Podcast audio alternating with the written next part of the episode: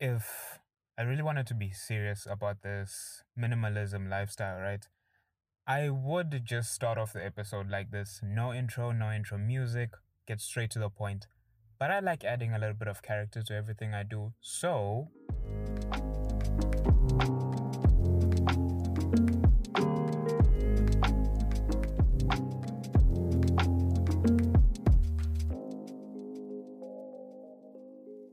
Hello, everyone. And yeah, welcome back to Just Another Podcast. It's me, CJ Moyo. If you've forgotten, after a week, last week I could not record an episode. I tried and I, I legit recorded a full episode, but afterwards I really was not feeling it. I was so down and out that I said, no, I can't put this out. A week is not much, you know?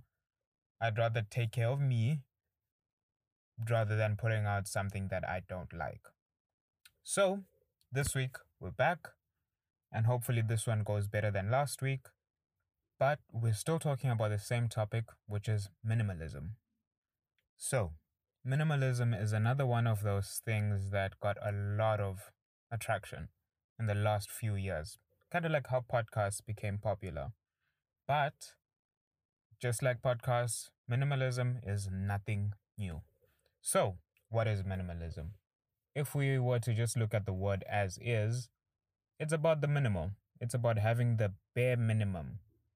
And in a sense, the lifestyle can be looked at in that way of having the bare minimum.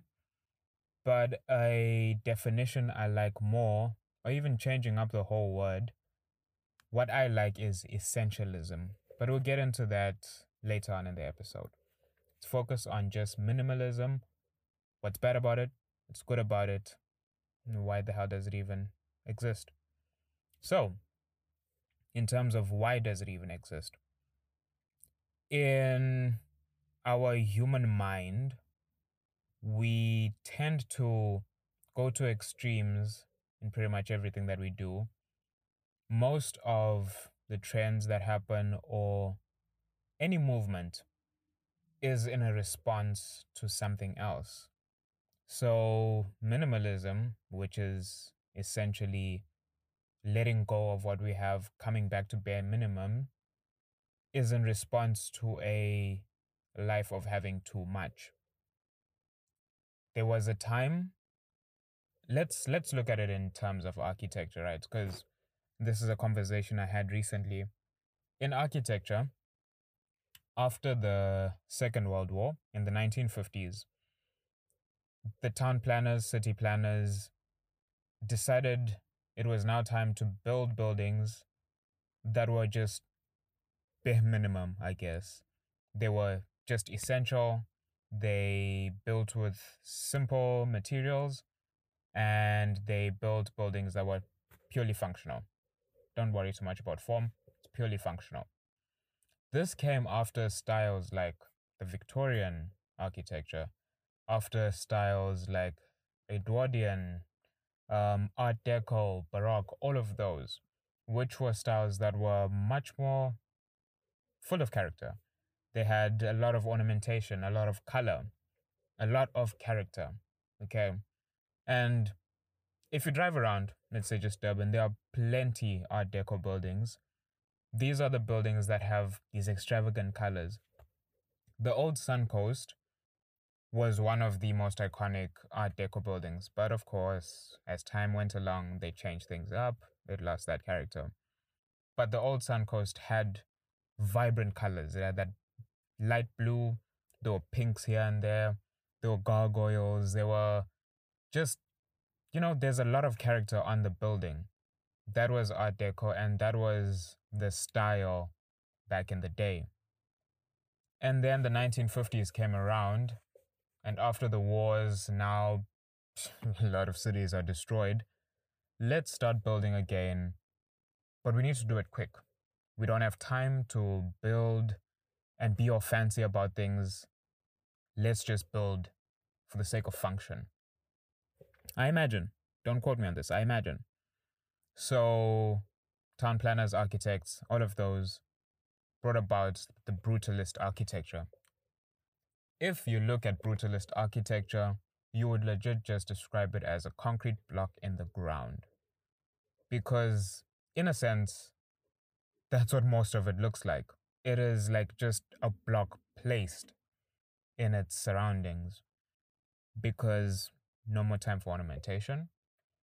Sometimes even roofs, pitched roofs, are necessary. Flat roof, flat sides, one color, that's it.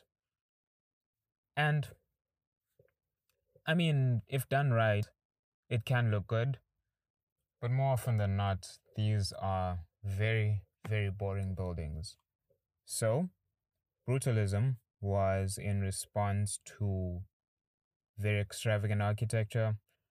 But then again, it was almost necessary to bring about brutalism because architects needed to put out buildings very quickly.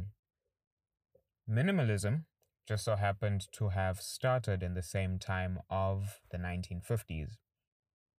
I am not fully sure if it was in response to maybe a life of a lot of consumerism, but if we were to just throw ideas out there, I'd imagine that after the wars, people now just wanted to get back on their feet. And when you're just trying to get back onto your feet, yeah, you're not going to be worrying about too much. You're not going to be focused on having this style and that t shirt and that t shirt in three or four different colors. Or you want this brand and then you want that cup and then you want this phone. Nah. Just want the bare minimums to survive. So that's when minimalism came around in the 1950s. I'd also imagine that it might have been in response to consumerism. Maybe for countries that were less affected by the wars, maybe people were just buying a lot and they realized, okay, it's time to stop buying so much. Let's go back to the basics, which is essentially where we are today in terms of minimalism. On YouTube, maybe it's quietened down a little bit now, but there was a time where everyone was talking about minimalism. We have a documentary on Netflix called Minimalism, directed by one of my favorite YouTubers, Matt D'Avella, basically going in depth about the whole topic of minimalism. How many times am I going to say that word? It is probably going to lose all meaning. And Matt D'Avella himself is essentially a minimalist. Don't get me wrong, right? I like the concept of minimalism, but personally, I fail at it. I really do not manage to be so simple, if we can say. I'm not very extravagant, but I do not like being so simple, which is something that early days on YouTube, everyone would talk about just living the simple life. A lot of people would just show you they have three spoons, they have a fork, they have a knife, they're done. One table in the middle of the room, all the walls must be white, and everything else is black. Black and white. That's it. Minimalism, if we were to put it into a color palette, black, white, one shade of gray in the middle. That's it. The same Matt D'Avella guy, he essentially just has one type of t-shirt. I mean, he buys them like multiple gray t-shirts, only black jeans, specific type of shoe. That's him. That's his look. Maybe a few coats, but that's it. He has one look. Not branching out into different colors, not doing this, not doing that. Black and gray, monochrome. That's it which makes it easy for him, right? When it comes to shopping, when it comes to having clothes, because there's not much to choose from and he can keep it simple. He can pretty much just stick to that and he doesn't need a lot. Maybe just have enough for a week and just wash. That's it. Not overdoing it. But if I were to look at it, I wouldn't really like it and this is the thing with, I guess, any life choice or lifestyle, you have to find what works for you. For Matt D'Avella, you can tell between his channel like 2017 to now, his whole outlook has changed. And maybe my outlook won't be how you feel about minimalism. We spoke about brutalism. There's people who absolutely adore the style. It's their favorite. They'd love to live in a brutalist house. Personally, I wouldn't. Because I like having my spin on things, my character show up in a house. We'll talk about like how my room is in a little bit. So, for a person like Matt D'Avella, he what he almost seemed i don't know if he really was or if it was just to bring out the point of minimalism but his house was so simple he didn't buy much he didn't have much in the house and it's not even a thing of he didn't have the money but he just stuck to bare basics and eventually it's like you know what nah that's not it let's buy the essentials and the essentials doesn't mean having like next to nothing in your house. Because that's a message that gets pushed out sometimes. It's just have next to nothing, suffer, you know, let go of everything. If you if you were so much into buying things, it's time to sell, give away, and only be left with one t-shirt, one pair of jeans, one jacket in your wardrobe. That's to be a minimalist. We don't have to suffer for like for living. There's no need to suffer. And I think that's the point that we are at globally of realizing that we don't need to suffer. There is now another shift in terms of lifestyles. We had all of this before 1950, then minimalism came along, and now we're starting to turn our backs on minimalism why is it that it, minimalism started blowing up again in the what late 2010s if we look at it there was a lot of unnecessary purchases in those days like people people just buy we are in an age of unnecessary consumerism that's a word, right? Consumerism. People just buy for the sake of buying. And it's not even like people have that much money is that that's like one of the biggest problems. People buy on credit just for the sake of buying, to fit in, for status, for other people to see that, oh, they got it going on, they have things. But then people are stuck in so much debt. People's wardrobes are so full, and clothes are just getting torn, getting eaten. And then on the other side, there's people who can't afford anything at all.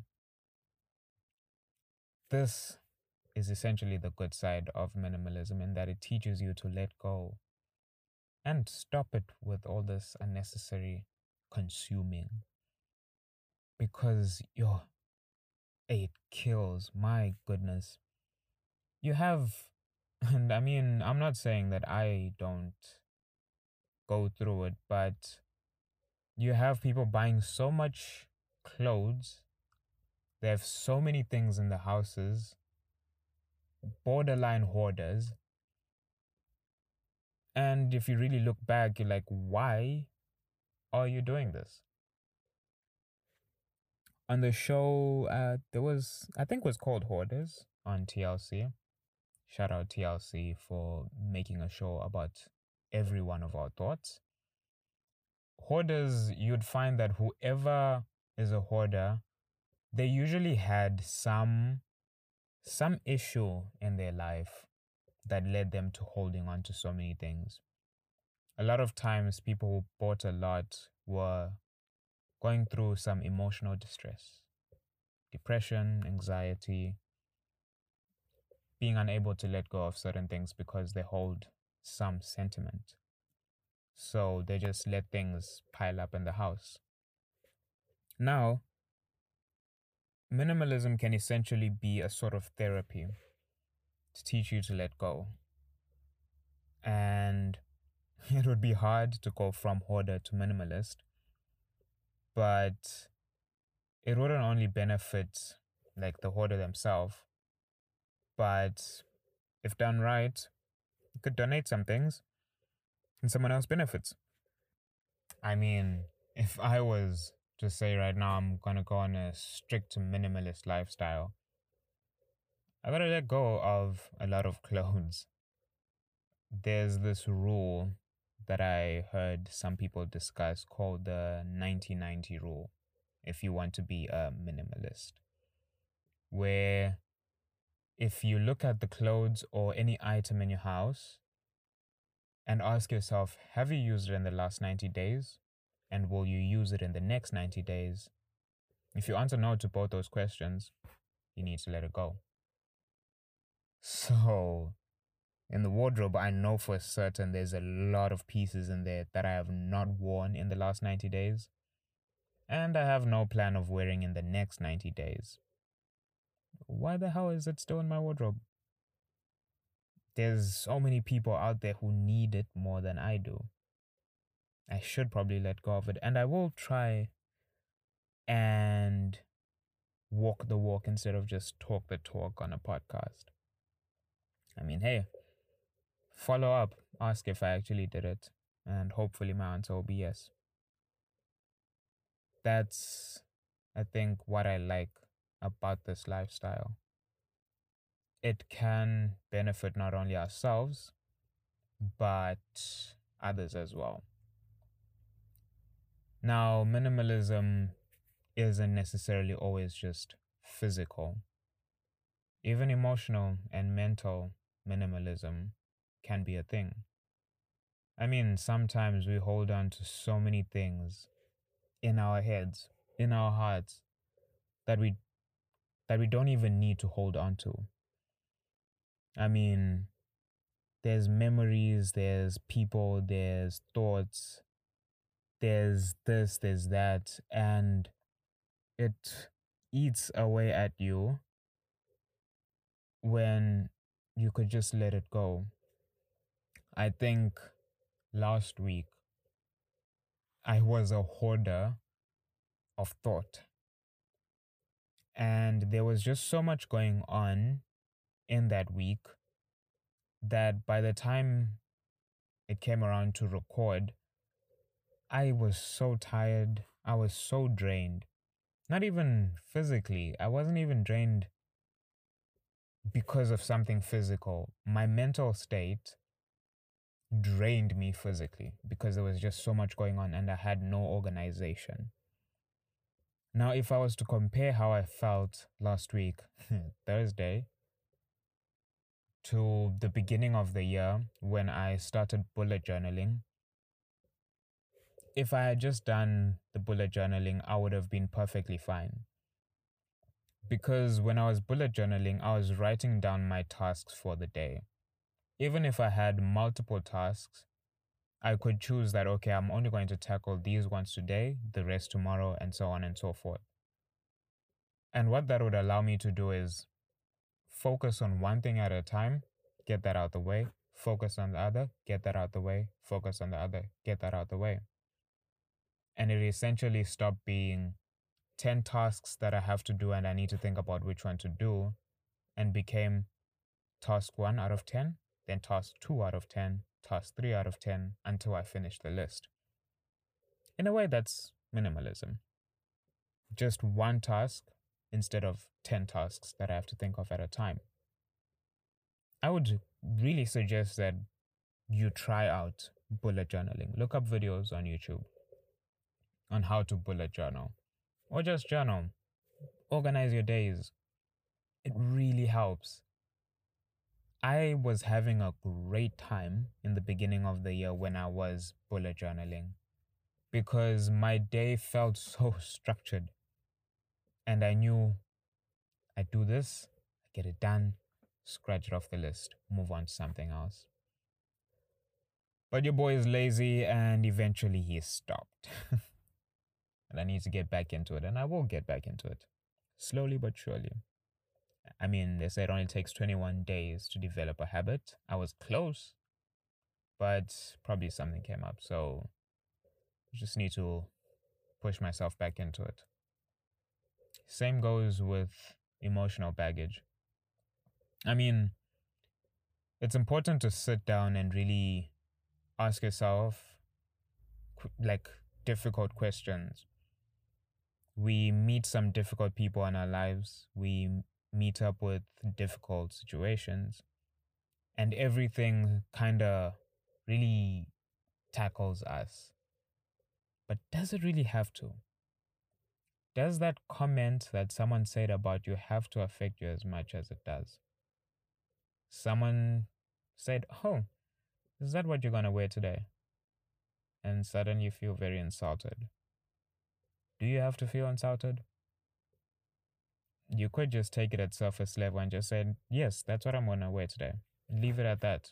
Don't add spices on top of it. Someone gives you a bland meal, just keep it at that. Don't now make it deeper than it needs to be because it really isn't that deep. That's something I'm trying to tell myself these days. Don't make everything deeper than it should be. Social media. We see someone living their best life. And then we go look at our lives and we'll be like, well, damn. No, I don't have this, I don't have that. It's not that deep. Let it go. Because now we'll feel less than. We'll feel unaccomplished. We'll feel like failures. It's not that deep. Let it go. And when it comes to phones, digital minimalism is another thing. There's so much trash on the phone that we need to learn to let go of. I will use myself as an example. I have so many pictures on my phone. Being the photographer that I am, when I take pictures, I will take, let's say, no less than 10 pictures of the same frame, same composition, vertical, horizontal, well, portrait and landscape. And I just leave it in the phone. Then there'll come a time where I need to find a picture and I cannot find it because there's all this other clutter in the way. It's okay to delete. And I think what helps me is that I back up my images online. So I legit could delete the images on my phone and stick to the essentials. Then there's the apps. Remember the 90 day rule? Have you used it in the last 90 days? Will you use it in the next 90? If not, let it go. That's me with like Snapchat. I feel like I download Snapchat for other people. The reason I have Snapchat on my phone is because someone wanted to take pictures on Snapchat with my phone. But for me, I don't really need it. I could delete it. But I probably won't because people are gonna still take pictures with my phone. It's I, I'm I'm not in the mood to go download it again. It'll stay. But you get my point. There's so many apps that we don't really need.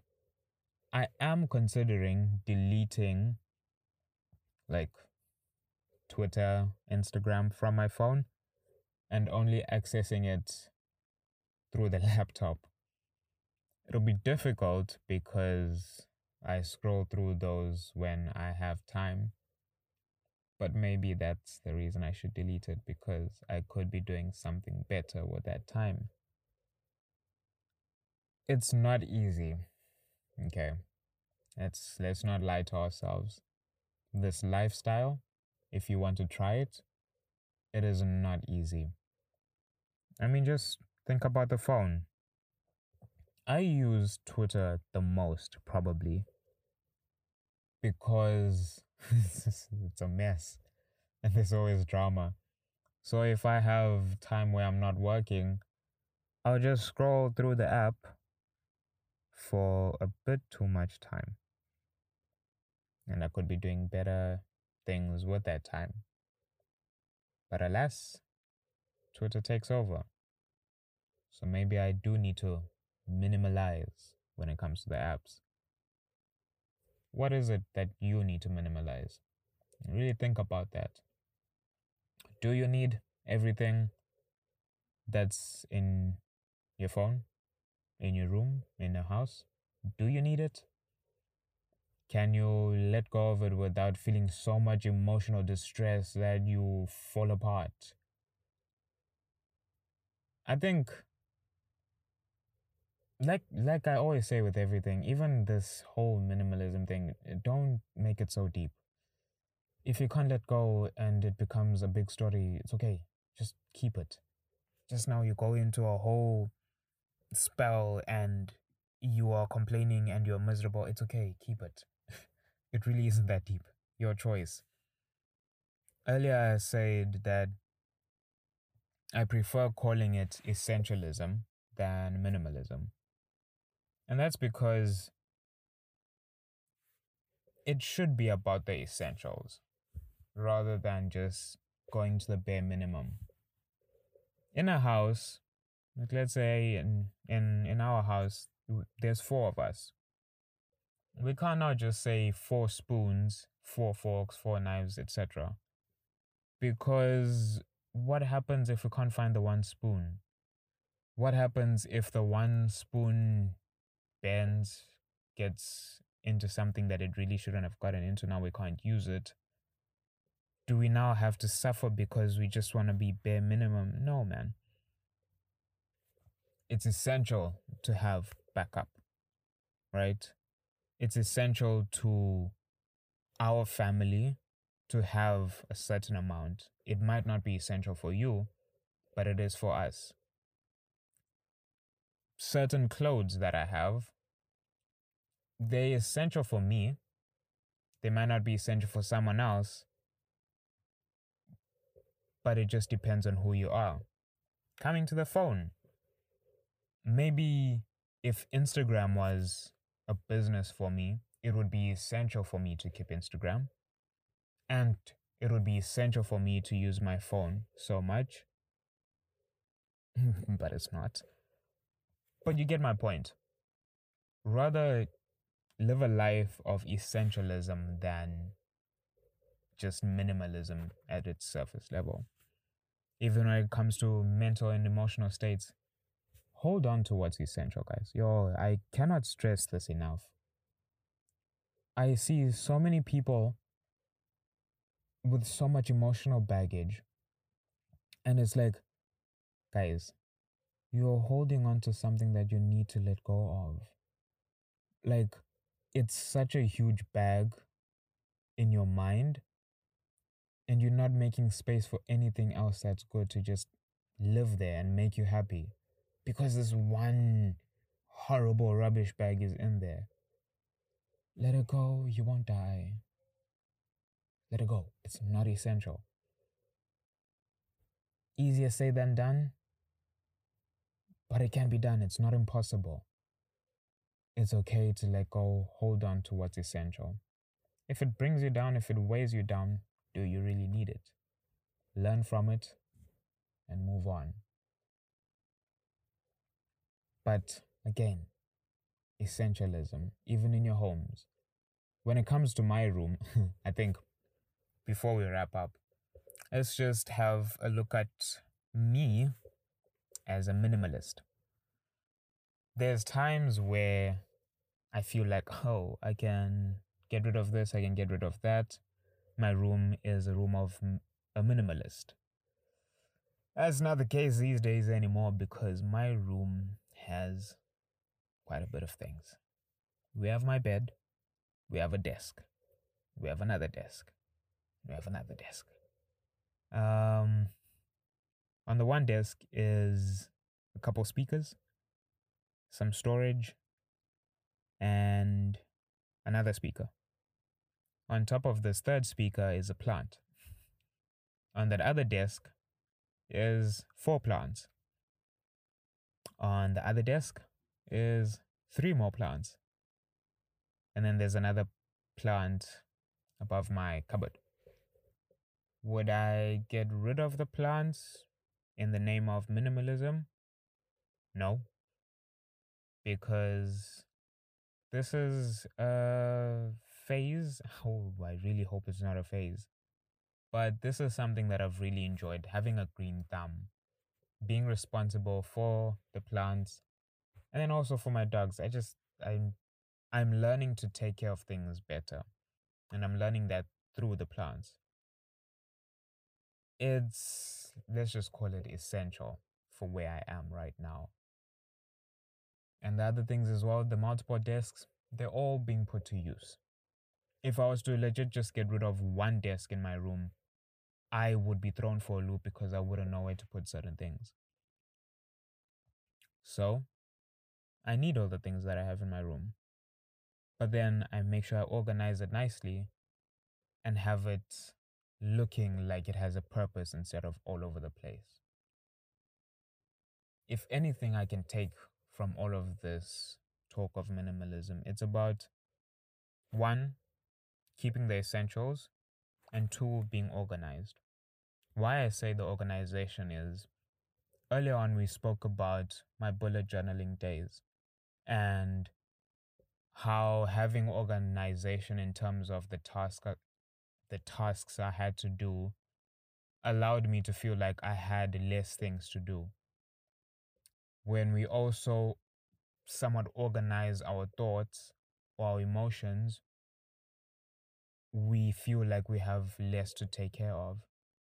So, essentialism or holding on to the essentials plus organization, in my eyes, feels like that's what proper minimalism is. Parallel that with just getting rid of everything, going to the basics, going to bare minimum. It might be a nice challenge, but it's not sustainable. Guys, it's honestly not that deep. If you want something and you feel like it will add something to your life, go for it. I mean, just be sensible about what you're doing. Enjoy life, but just be sensible about life. No one wants to be miserable. Don't allow yourself to be miserable in the name of a lifestyle that's probably going to be forgotten in a couple of years. Live life, enjoy life. You only have one. And if you live it right, you might just be able to live for much, much longer. I'm glad I held off from recording and publishing an episode last week. I was really out of it. And I feel much better today. And I recorded this episode earlier in the day with a lot more energy.